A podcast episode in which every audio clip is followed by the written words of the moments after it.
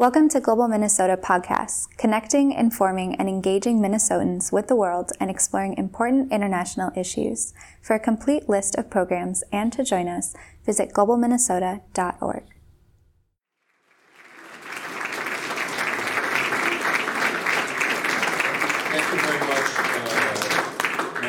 I hope somebody recorded the fact you called me valuable treasure, because I want to send that to my children. They don't always see me from that point of view. Thank you for such a great welcome, Mark, and thank you for welcoming a New Yorker here. And I just want to say from the outset, I'm not and never have been a New York Yankees fan. So I'm a through and through Mets fan, so when the Twins come to the Bronx to play the Yankees, I'm on your side. So don't worry. It's very, it's really wonderful to be here in Minnesota, to be in this house, and I also want to thank the Minnesota Historical Society for welcoming us. As Mark said, I also took a look at the exhibits, which were really both the current exhibits of people from Rotary and from books for Africa, but also all the rich historical exhibits, which really are a credit to the wonderful history that binds Minnesota with the United Nations. As Mark said, I think from Harold Stassen, to Hubert Humphrey, to Arvonne Fraser, you've had leaders who fought for the United Nations and what it stands for. And thanks to the work of the UN Association, Global Minnesota, and Citizens for Global Solutions, I know you're also all training the next generation of leaders. And I had this afternoon the pleasure of going to speak to students at Highland Park High School, and had a couple of sessions there, answered their questions, had great conversations with them. So I think the future of Minnesota as an international powerhouse is in safe hands. But Minnesota's not only been a fertile land for great leaders, as Mark said, it's also the place where my former boss and someone very close to my heart, Kofi Annan, studied and truly learned to love and understand America and Americans. In fact, it was in Minnesota, he said, where he learned the negotiating skills that stayed with him throughout his life. But most important, Minnesota is the place where he learned to appreciate and develop one of his most critical diplomatic skills, how to understand the mindset of the person sitting across the negotiating table. Kofi often recounted that when he prepared to travel to McAllister, he knew of the cold climate and understood the need for heavy jackets and sweaters, and so he packed accordingly.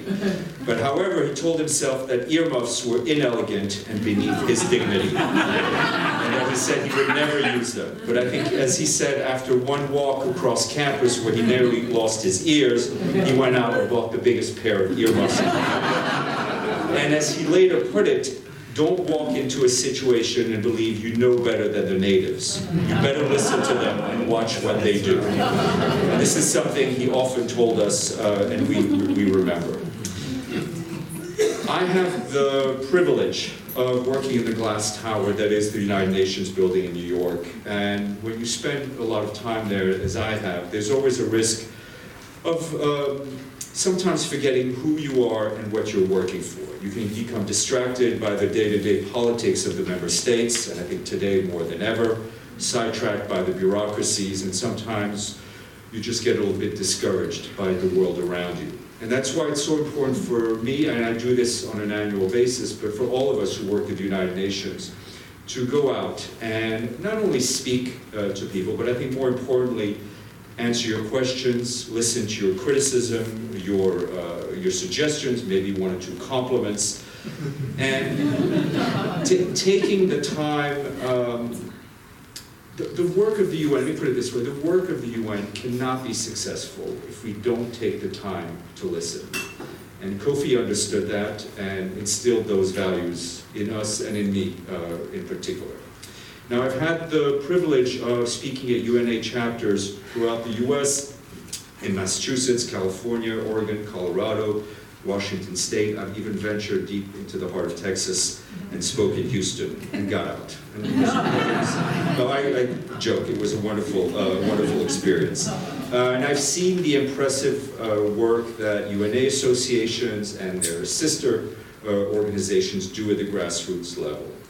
Those efforts that you and your supporters make at the local level are critical to the work we do at the global level. You're that critical link that brings us closer to the first words of the UN Charter, we the peoples. You raise awareness in your communities, you engage with business, with students, local leaders. Some of you today, I think may also have participated in the drafting of the Sustainable Development Goals. To put it simply, you help people understand the relevance of the United Nations, of their United Nations.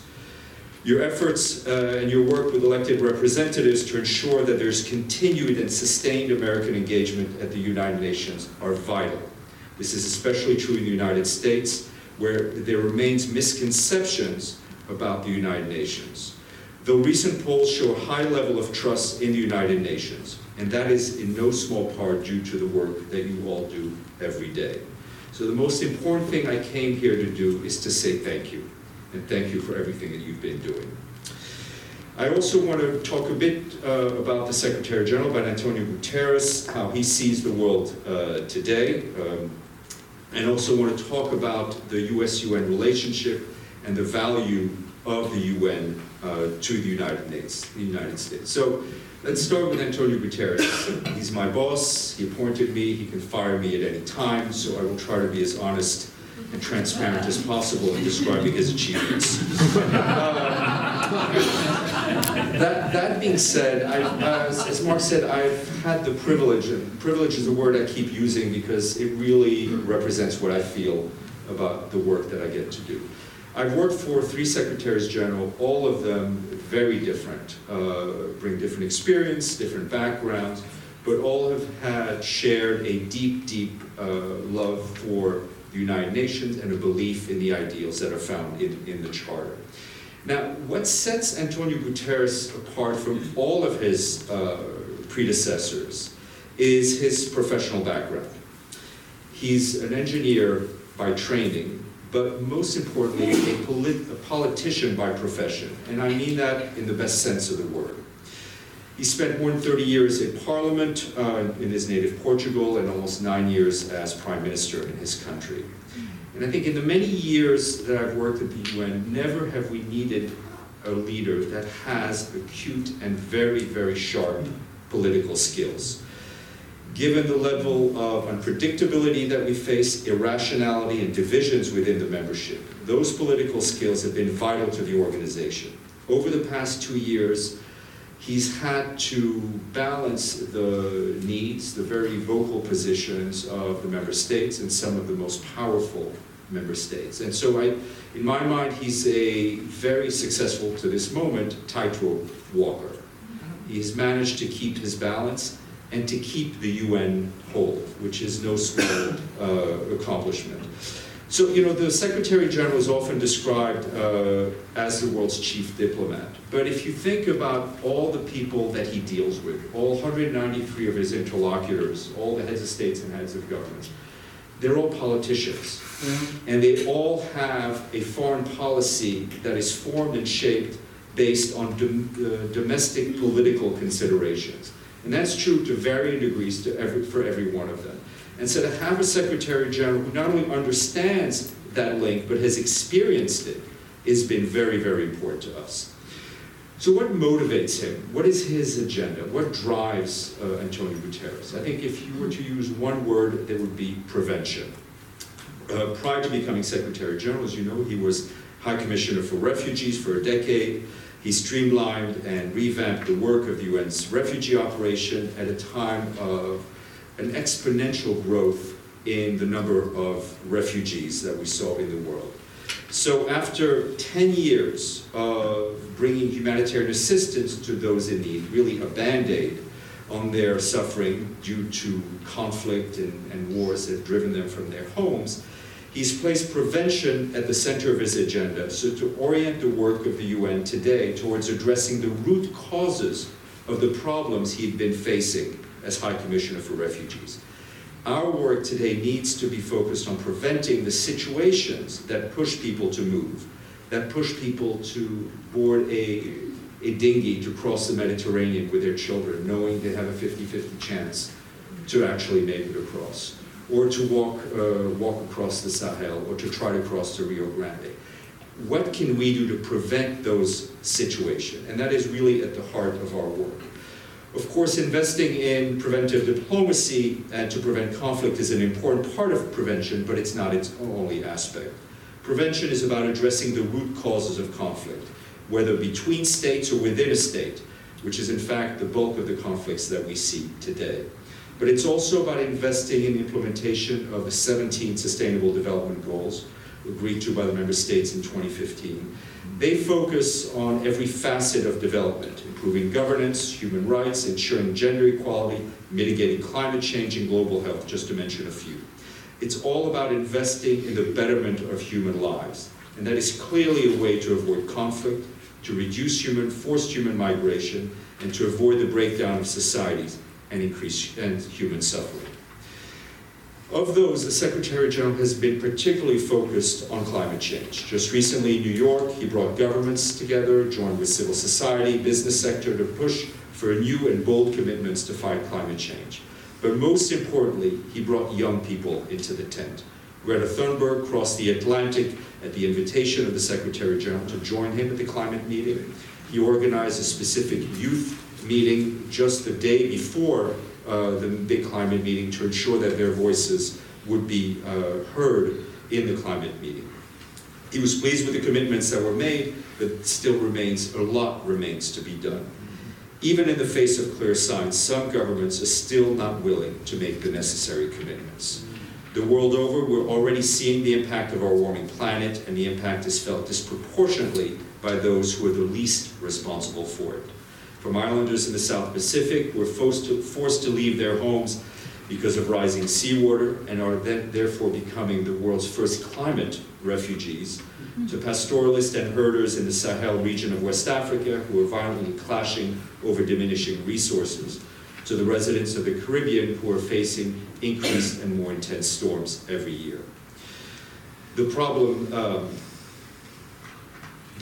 is already here and needs an urgent solution, as we all know. So how does Antonio Guterres see the world?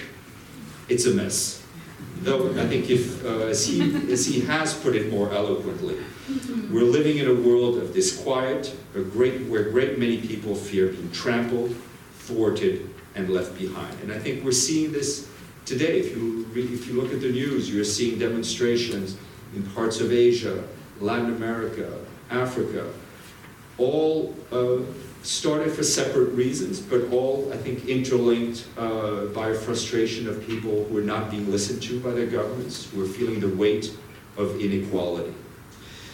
Demagogues are taking people's rights, machines are taking their jobs, traffickers their dignity, warlords their lives, and fossil fuels their future. And I think that's in large part why we're seeing people demonstrate.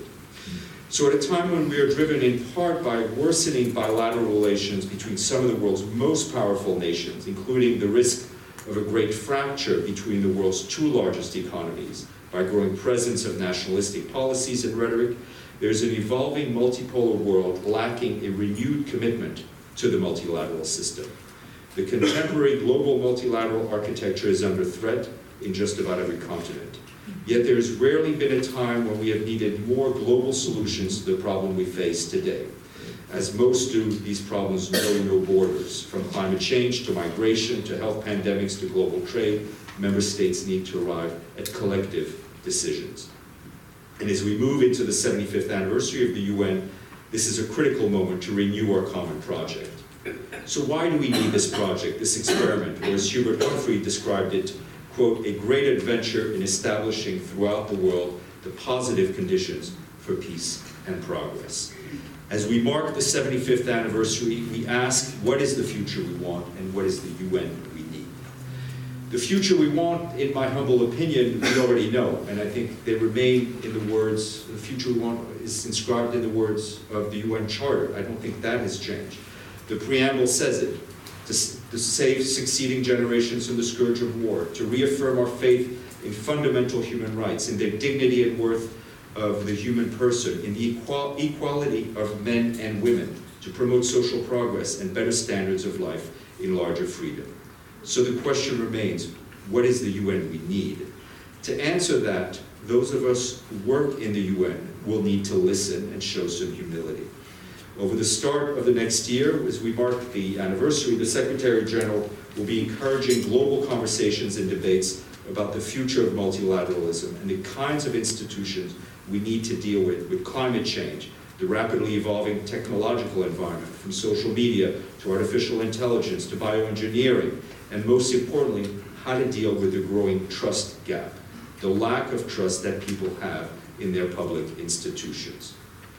I have no doubt that Citizens for Global Solutions, Global Minnesota, and UNAID USA will participate in these dialogues with you with enthusiasm. Dear friends, before taking some of your questions, I do want to talk a bit about the something that is more relevant to you, which is the US-UN relationship. It's 75 years old, it's had its ups and downs. There are many approaches to take, but what I want to focus on is on value. What is the value to the American public of the United Nations? I think while some support the UN for ideological reasons, which we welcome, others need to be persuaded by a return on investment approach, emphasizing the value the US receives in return for its contributions to the organization. Supporting the UN's vast network in peacekeeping, political mediation, global health, gender, climate, refugees, and so on, basically all 17 Sustainable Development Goals, is of course for us the right thing to do. But it's also the smart thing to do for anyone who wants a world that is free of conflict, stable, and open for global trade. After all, the challenges the SDGs address transcend state boundaries and cross continents. Peacekeeping operations, UN peacekeeping operations are cost-effective to prevent countries from becoming failed states, with all the implication that has for the spread of terrorism or health pandemics. And a recent study by the Government Accountability Office, I think, showed that a UN peacekeeping operation versus a US alone peacekeeping operation was 8 times less expensive, done by the UN. Supporting an orderly and managed migration across the globe can be a win-win for both countries of origin and countries of destination. And as Mark said, but I think everyone recognizes Minnesota's bright example of providing a home to those who flee violence and poverty from the world over. And I don't think anyone can give Minnesota a lesson in showing solidarity with migrants and refugees. I know you've not only welcomed refugees, but I hear you've sent a former refugee to Washington. Managing migration will also deal a blow to criminal gangs who prey on the most vulnerable populations. Supporting our efforts to make sure that girls are treated equally and have full access to education and health care is one of the most important investments to ensure the well-being and stability of any country. On that note, I also want to report that in just about 2 years, Antonio Guterres has now rejiggered his senior management group, which is basically his cabinet, to have a parity between men and women. That all 160 of the UN resident coordinators, or for lack of a better term, the UN ambassadors in the country, also are at parity, 50-50. That's in 2 years. And I don't think, and I'm likely wrong, but I don't think any country can say that its ambassadors are now 50-50. And this is something that has been driving the Secretary General really from day one. And it's the first time, obviously, in the history of the UN that we've had this sort of parity. Supporting the science and helping countries like Tuvalu, Vanuatu, and Fiji deal with the very real and very present impact of climate change has a direct link to mitigating the impact of climate change on agriculture and dealing with billions of damages due to extreme weather right here in the US. At least I don't have to tell you about the floods that we've seen here in the Midwest. Funding the UN's work in fighting pandemics like Ebola is perhaps the only way of ensuring that deadly diseases don't spread uncontrollably in our interconnected world with the devastating impact that it would have. As I mentioned, prevention lies at the heart of the Sustainable Development Goals. Investing in the goals is about investing in the long-term stability of our world, and by definition, the long-term stability of every member state in the United Nations. So let me go a bit more detail about the US-UN relationship. At its core, US engagement and leadership in the United Nations is fundamental to the effectiveness of the United Nations. The U.S. is, of course, our largest funder, so that obviously has a big impact. But I think more importantly, to me at least, the United States is a country whose founding ideals are very much reflected in the UN's own founding documents, the Charter and the Universal Declaration of Human Rights. Both of these documents are infused with the DNA that you find in the ideals of the founding of the American experiment. Active and constructive U.S. engagement pushes us to be a better and more effective organization. But it's not only engagement by U.S. administration, we also need continued engagement from civil society organizations such as yours. You need to remain engaged with us, and just as importantly with your representative, to ensure that U.S. participation in the UN continues unabated. Maybe it come to you as a bit of a surprise, but Secretary General actually has a very good personal relationship with the President of the United States. He's also worked in partnership, and in very good partnership, with former Ambassador Nikki Haley and the current Ambassador Kelly Craft. And that relationship has really been on keeping the US-UN relationship alive and working in turbulent times. A good relationship does not mean that the Secretary General has convinced the US to change policies on certain things, just as he's unlikely to change the minds of other leaders on the policies they pursue in the UN's legislative bodies. But it also does not mean that the Secretary General has changed any of his positions, which are often at odds with Washington on climate, refugees, reproductive health, and a number of other issues. But the dialogue is never closed, and we continue to work and find points of convergence.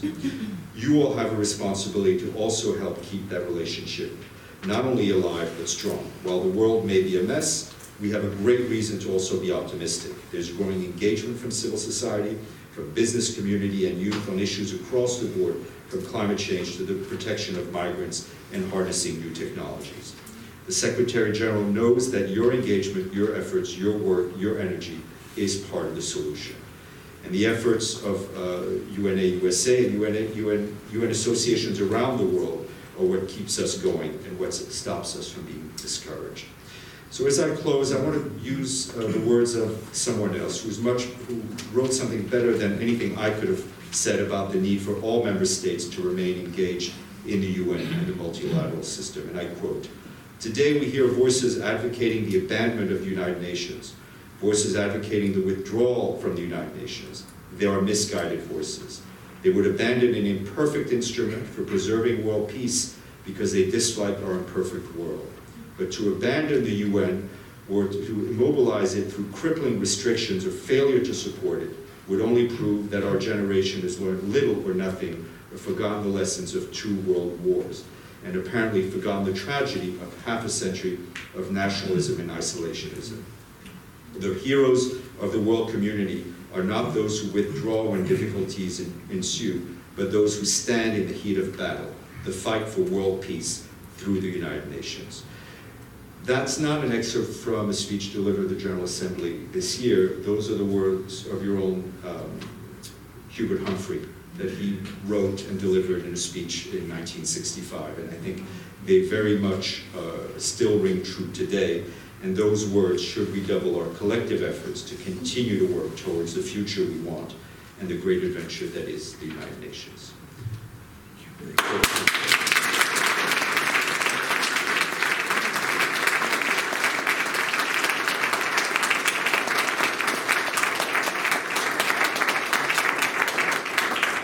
Your turn.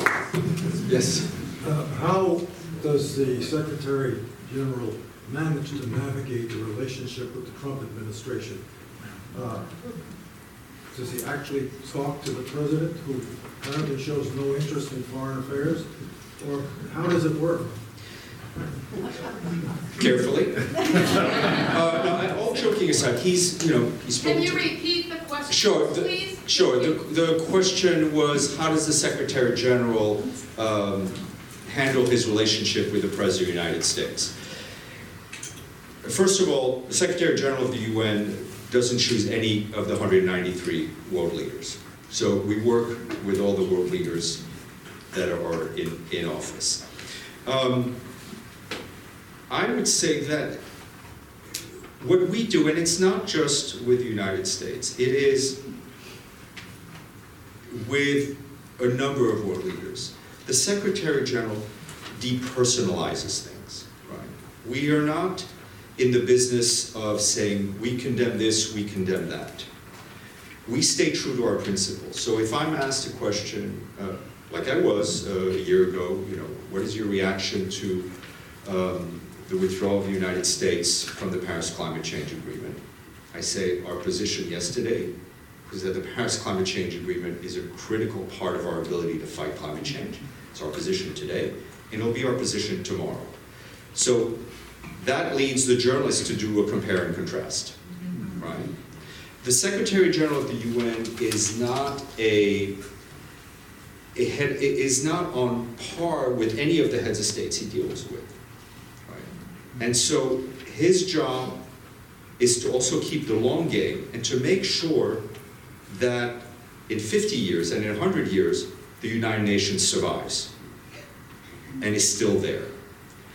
And so, as I said, we find there are points of convergence. We work with the Trump administrations on UN reform, on Ebola.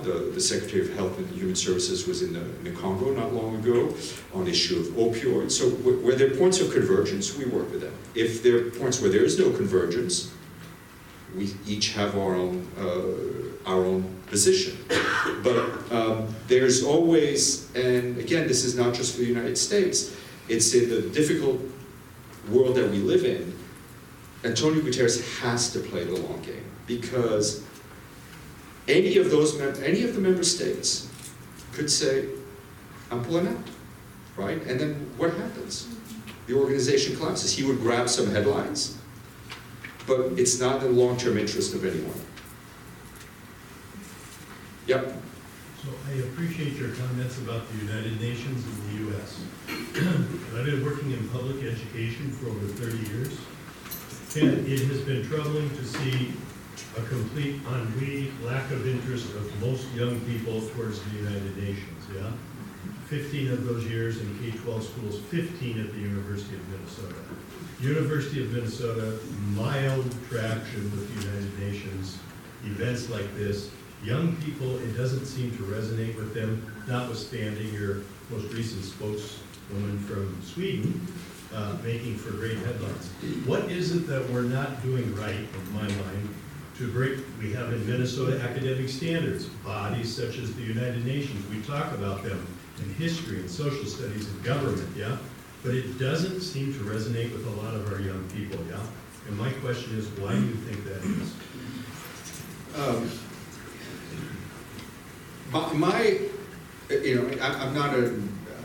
I'm not an educator, but my advice, I look at my own children, right?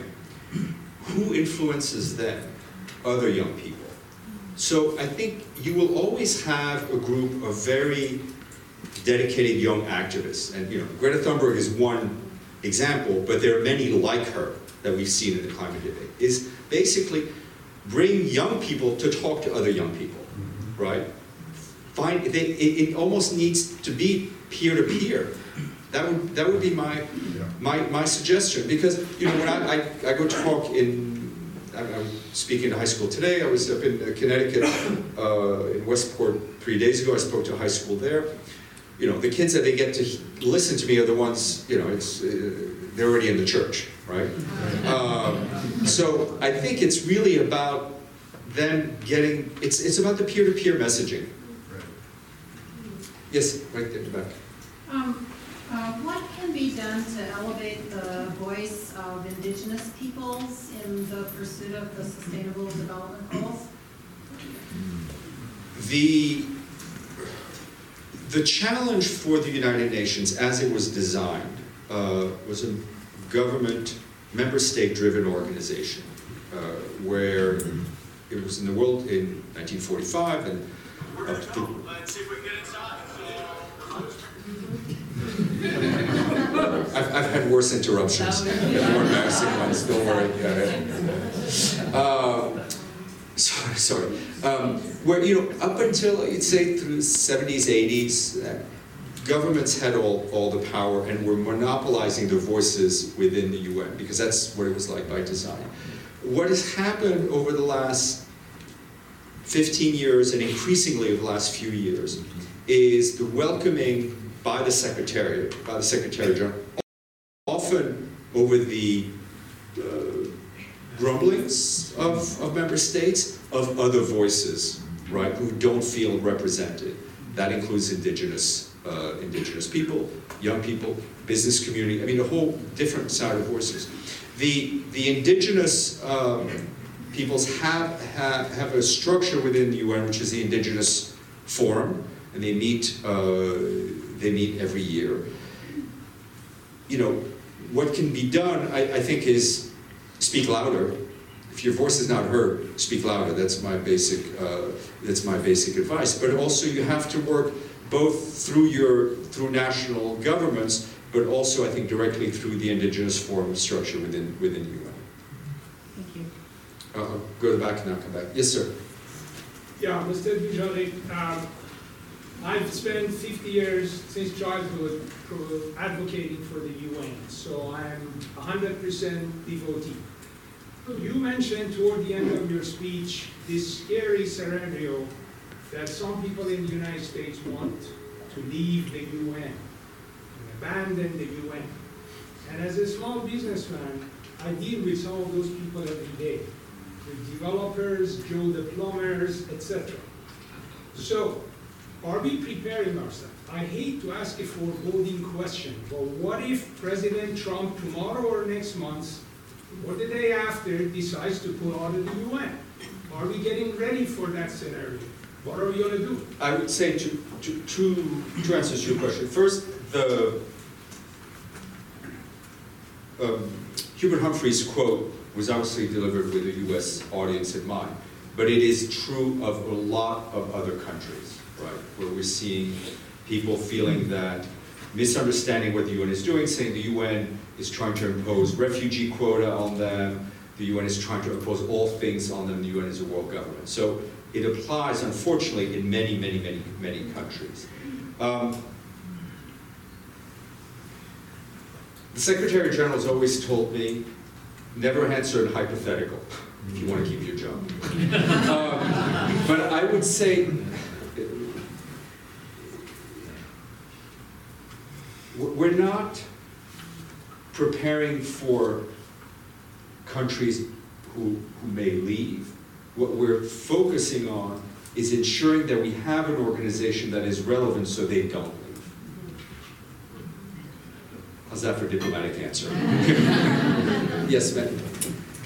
As a former board member of Global Minnesota and the Minnesota UNA, I know very well how hard it is to raise money to do our educational and outreach work. I wish you would comment a little bit on the problems that the United Nations has had in financing refugees and really things that people get very worried about.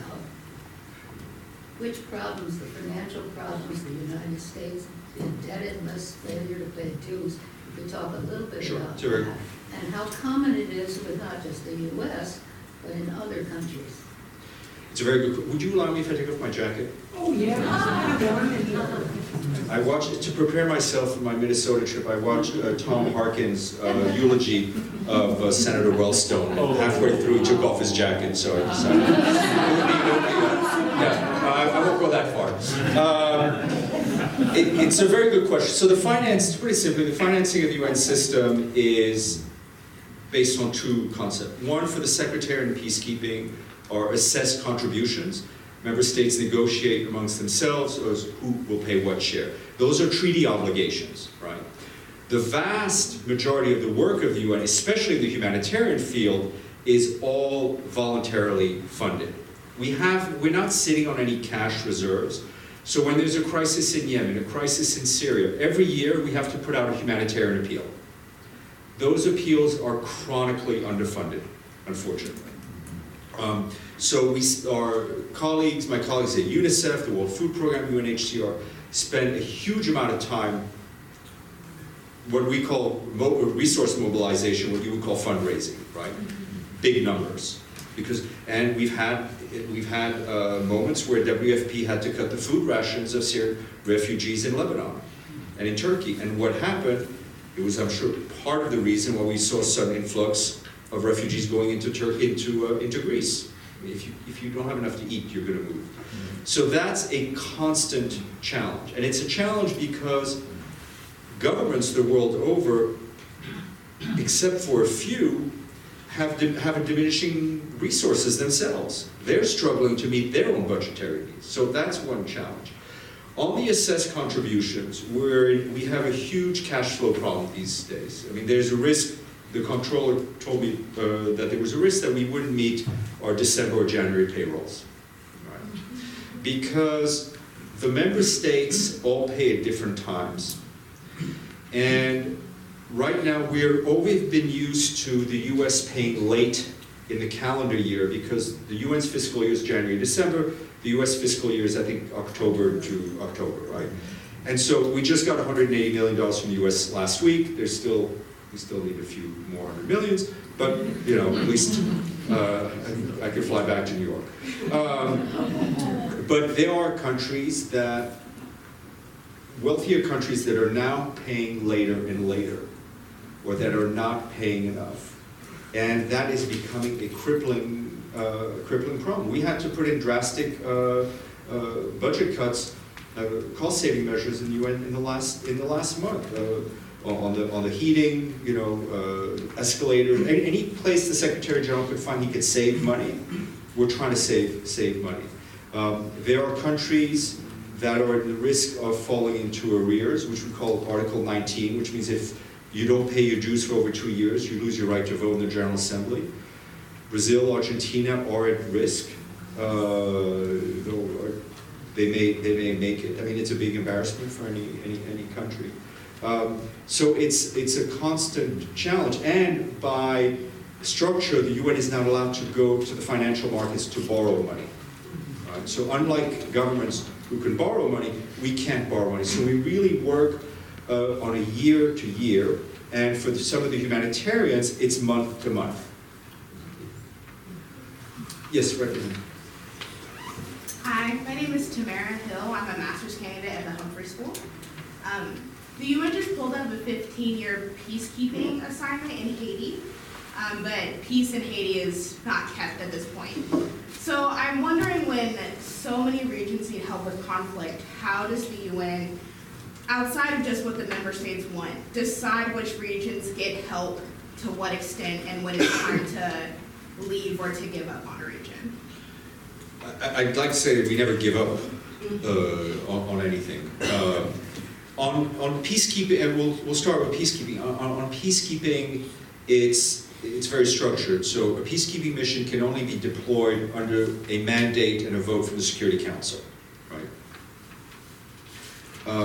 The Secretary General cannot send peacekeepers on his just on his own authority. There is a time where we work with the Security Council on seeing, like, what is the exit strategy, because we don't want these peacekeeping missions to be there permanently. It's not good. First of all, it's expensive, but it's not good for the country, because it sometimes prohibits it from actually developing and walking on its own two legs, for use of an analogy. What we've seen in Haiti is that up until very recently, things were getting better. The peacekeeping mission was focused on training the national police, on helping institutions, but there are deep political issues with Haitian leaders themselves. There have been demonstrations which are not, which are kind of linked to what we were talking about before, about people protesting against corruption, the rise in fuel prices, all these kind of everyday things that people want to have. So the mandate of the peacekeeping mission came to an end. There are other places where we've withdrawn peacekeeping missions recently, Liberia, Sierra Leone, Côte d'Ivoire, because it was basically a success. It took 10 to 15 years, but basically peacekeeping missions came in to try to create a space for local political leaders and interested member states to come up with a solution to put the country back on track. We are seeing places like Mali, especially the Democratic Republic of the Congo, South Sudan and Central African Republic, where we're not there yet. I mean, especially in South Sudan, where you have, two leaders, Salva Kiir and Riek Machar, who have waged a war, and the people suffer. And so the peacekeeping mission is staying there. So that's kind of how the peacekeeping works. Haiti is, what is going on in Haiti is very concerning, but there's no discussion of sending back peacekeepers at this point. How we help in other places is if we see a humanitarian emergency, then we try to raise funds. It's on issues of development, we work in partnership with local governments. We cannot work in a country without the express accord and agreement of that country, whether it's North Korea or Nigeria.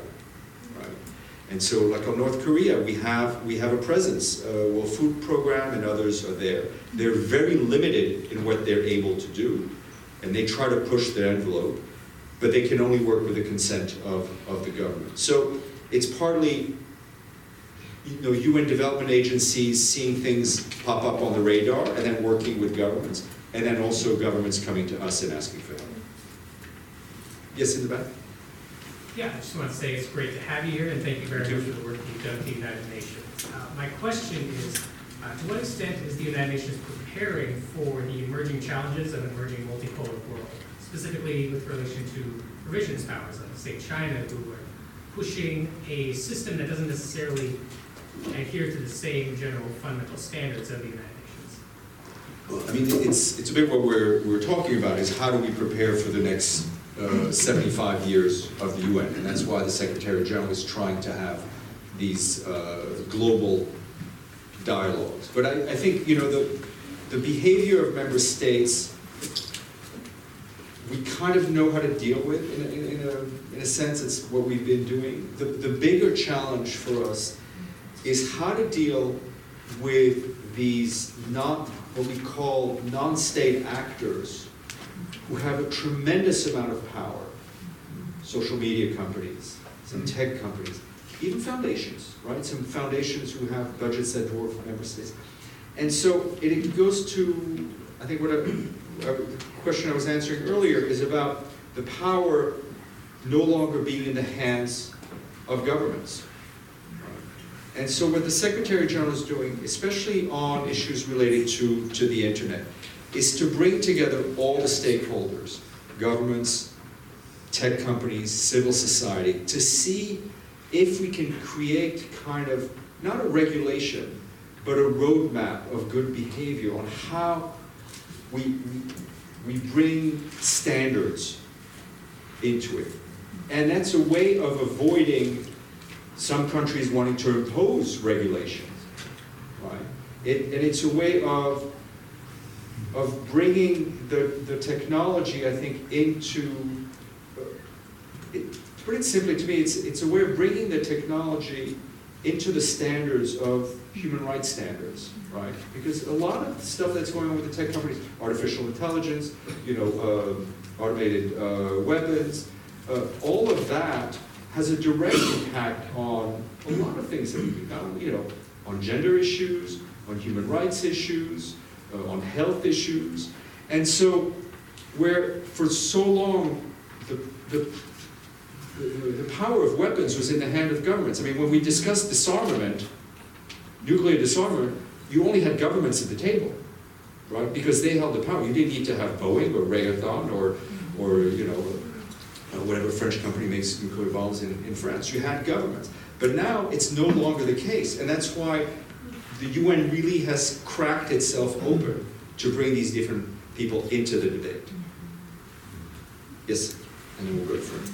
Obviously, Kurdistan is not a member of the UN, it's not a full state, yet it would seem to me that a lot of what's happening now in Turkey and northern Syria would go against the fundamental beliefs and principles of the founding charter of the United Nations. And we haven't heard very much from the Secretary General or any other member of the UN that I'm aware of, at least, about what's going on there. And that seems to me like a gap.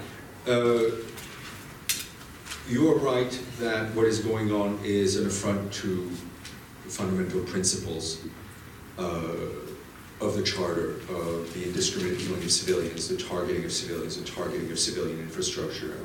We've not only seen it in northeast Syria, but we've seen it throughout the Syrian conflict. We've seen it in Yemen and all too many places. And Secretary General has clearly come out and condemned it, and he has. In Syria, I mean, the Syrian situation is so complex and complicated, and I don't want to try to explain it, but what I will say, the Secretary General's focus is really twofold, is one on the humanitarian part, to make sure that the UN's humanitarian workers have access to everyone who needs help in Syria. I mean, we have colleagues who are right now in the northeast of Syria, on the border, on the Syrian side, on the border of Turkey and Syria, who have not left. We're standing and delivering, working with an amazing network of Syrian NGOs. So we need to make sure that the parties do not block, though often they do, whatever aid we need to come in. He also wants to make sure that the political process stays on track. We've had some successes with the agreement on the Constitutional Committee. They will have their first meeting at the end of this month, very soon, in Geneva. It's been a long slog, so he wants to make sure that that in itself is protected. And sometimes that demands, that requires him not to grab a daily headline, to make sure that in the long term, the best interest of all the people in Syria are served by finding a political solution. Again, I think it goes back to the answer I gave to the gentleman in the front row. It's the Secretary General is under intense pressure to speak up daily on everything. You know, people want him to comment on everything, but he has to keep often the long game versus headlines that day that may vanish. But his principle and his position have been clear on this. Yep. With the rise of nationalism, how is the UN dealing with that? It seems that the more nationalistic nations get, the less they would need UN. Indeed. What has been troubling the Secretary General is the rise in nationalistic speech, in hate speech, the return of words that one can't even describe as neo-Nazi, but just as Nazi speech, right?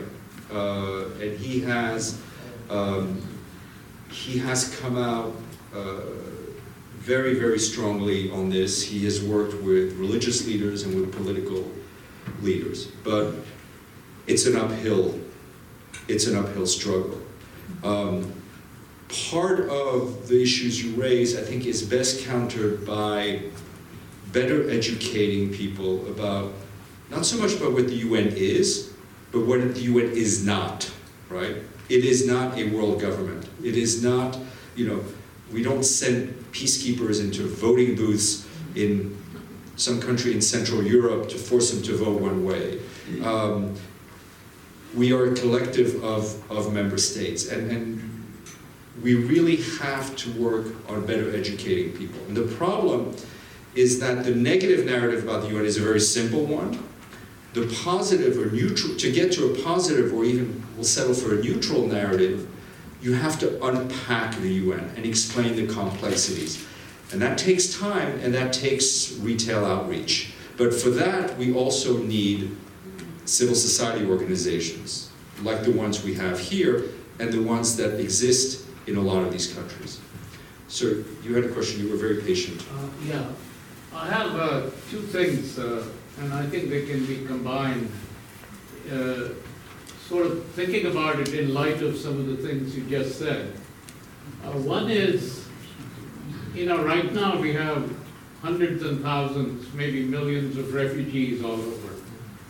with climate change, I would think there would be 10 times more. So has the UN thought about giving some kind of a constitutional positioning or recognition for stateless people that all these refugees and immigrants are becoming? Because no one wants to take responsibility for them. They're always considered outsiders. And so can the UN come up with a mechanism to make them inclusive? The other part is, I'm so happy that we have sustainable development goals. Before that, we have millennium development goals. But accomplishing those have always had remarkable shortcomings. And primarily, there have been financial issues and so on. And I understand for sustainable goals, there is no comparison to what the need is in terms of finances and so on, and what the problems are. So have UN thought about some other kind of ways, carbon tax or international, some kind of a way of creating resources to be able to meet these wonderful, goals that it sets itself? Thank you. First of all, let me be clear, the UN is not in the business of taxing governments or taxing people. That's often out there on the interweb, as they say, but it's not what we do. But joking aside, you raised, let me take the questions backwards. You raised some very important issues. The Sustainable Development Goals are there as a guide, right? And not just for developing countries. They're aspirational goals that really everyone should aspire to. And it's fascinating to me to see how they have trickled down into local governments. I was in Denver last year speaking at an event like this with somebody from the mayor's office in Denver, and they use sustainable goals as an agenda for their policies on homelessness and gender, and so it's a guide. In the developing world, the problem is the financing, right? And the financing is not going to come from governments. Governments do not have enough money. And so the financing will have to come in large part to the private sector. And so what we've been doing, even as late as last week, the Secretary General met with a group of it's called the Global Alliance for Sustainable Investment, which is looking at people who control huge numbers of assets, right? And to see how we can help them invest and how we can help the private sector make money, but make it money in a sustainable and an honest and just way. So it's not about corporate social responsibility, it's about business for good, in a sense. So we know that governments alone can't do it, so we're working actively with the private sector. Climate refugees is already a real, and it's already here.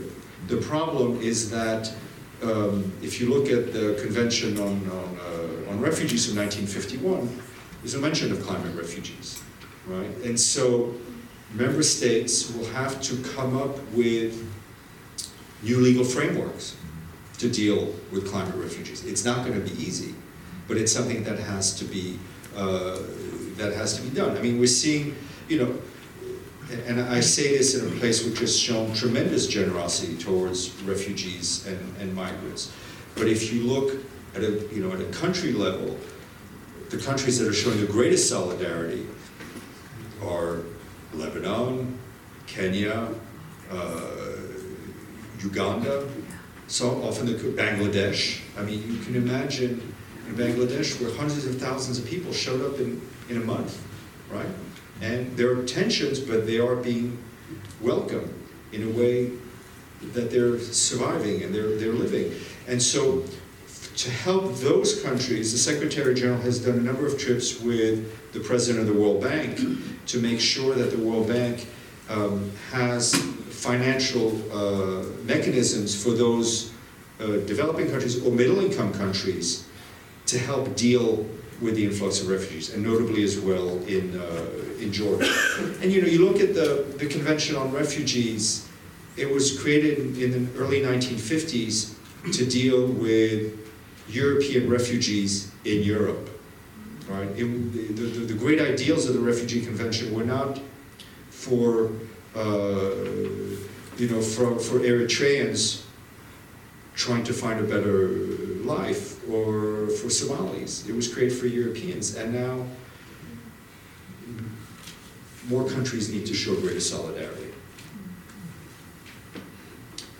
Yep. I know that the UN doesn't have enforcement, but can you just talk a little bit about international enforcement? And the context for me is, I got drafted and I was paying attention, and the Geneva Conventions training, killing civilians is a war crime. I mean, don't let me go off on that, but just, just talk about that whole thing. Sure. I mean, the enforcement is a member state enforcement of member states, right? It is not the Secretary General deciding to enforce. He has, if you look at the Charter, the Secretary General has almost no authority, but he's since Dag Hammarskjöld, he's had a bully pulpit that has only grown in size. So the enforcement are on financial issues, like I mentioned. If you don't pay your dues, you lose your voting rights, right? On the violation of peace and security, it's resolutions of the Security Council that can enforce sanctions, and we've seen economic sanctions on certain countries. It is also, at some point, giving a coalition of countries, certain countries, the authority to intervene militarily. We saw it in the 1991 Iraq war for the liberation of Kuwait. We've seen it recently when French troops went to the Central African Republic and Mali. They acted in their national capacity under Security Council resolution. Same thing for the Brits in Sierra Leone, I think, or Liberia, in Sierra Leone. But at the end of the day, to paraphrase George Orwell, all countries are created equal, but some are more equal than others. And that's the reality. It's the reality of the UN versus the ideals of the Is there any serious attempt to make it more equal? I unfortunately, I think you know the answer to that. The one focus that has been to try, if you want to look at the issue of equality, is on reform of the Security Council, right? We have a Security Council that reflects the world as it was in 1945. No permanent member from Africa, no permanent member from Latin America. And that's a challenge to the authority and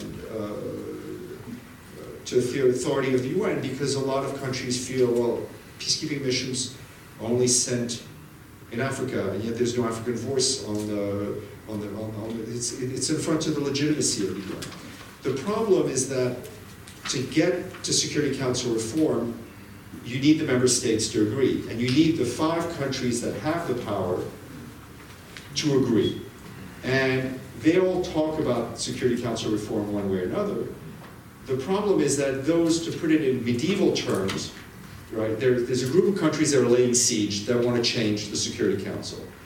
They themselves are not unified, right, because if you look at Africa, you would have, people have talked about South Africa, Nigeria, Kenya, Egypt, Senegal, possible members of Security Council.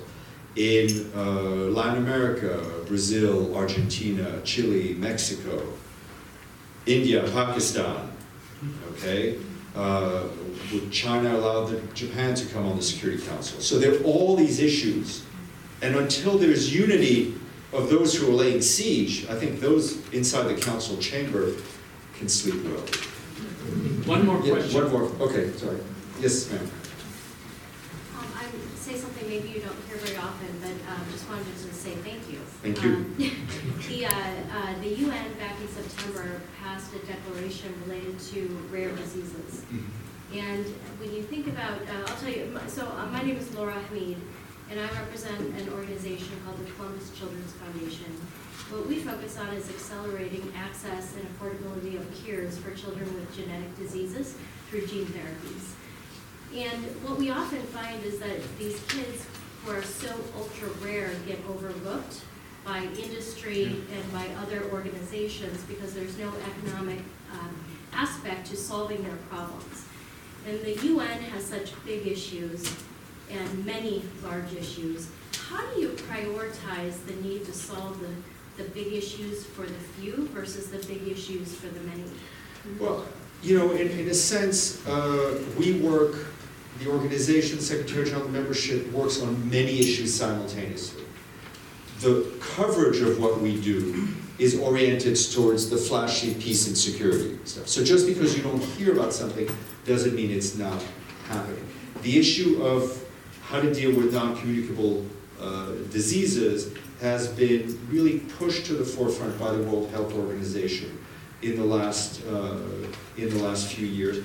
Partly, Russia has been one of the countries really pushing for issues of non-communicable diseases in other member states. But it's such a huge system, right, that we manage to work on different things at different times. Obviously, the Secretary General's own time is often, as much as he wants to look at long-term issues, he's often dragged in to the daily issues. But there's so much of the work of the UN that doesn't involve the Secretary General, and that involves member states. Thank you. Please join me in thanking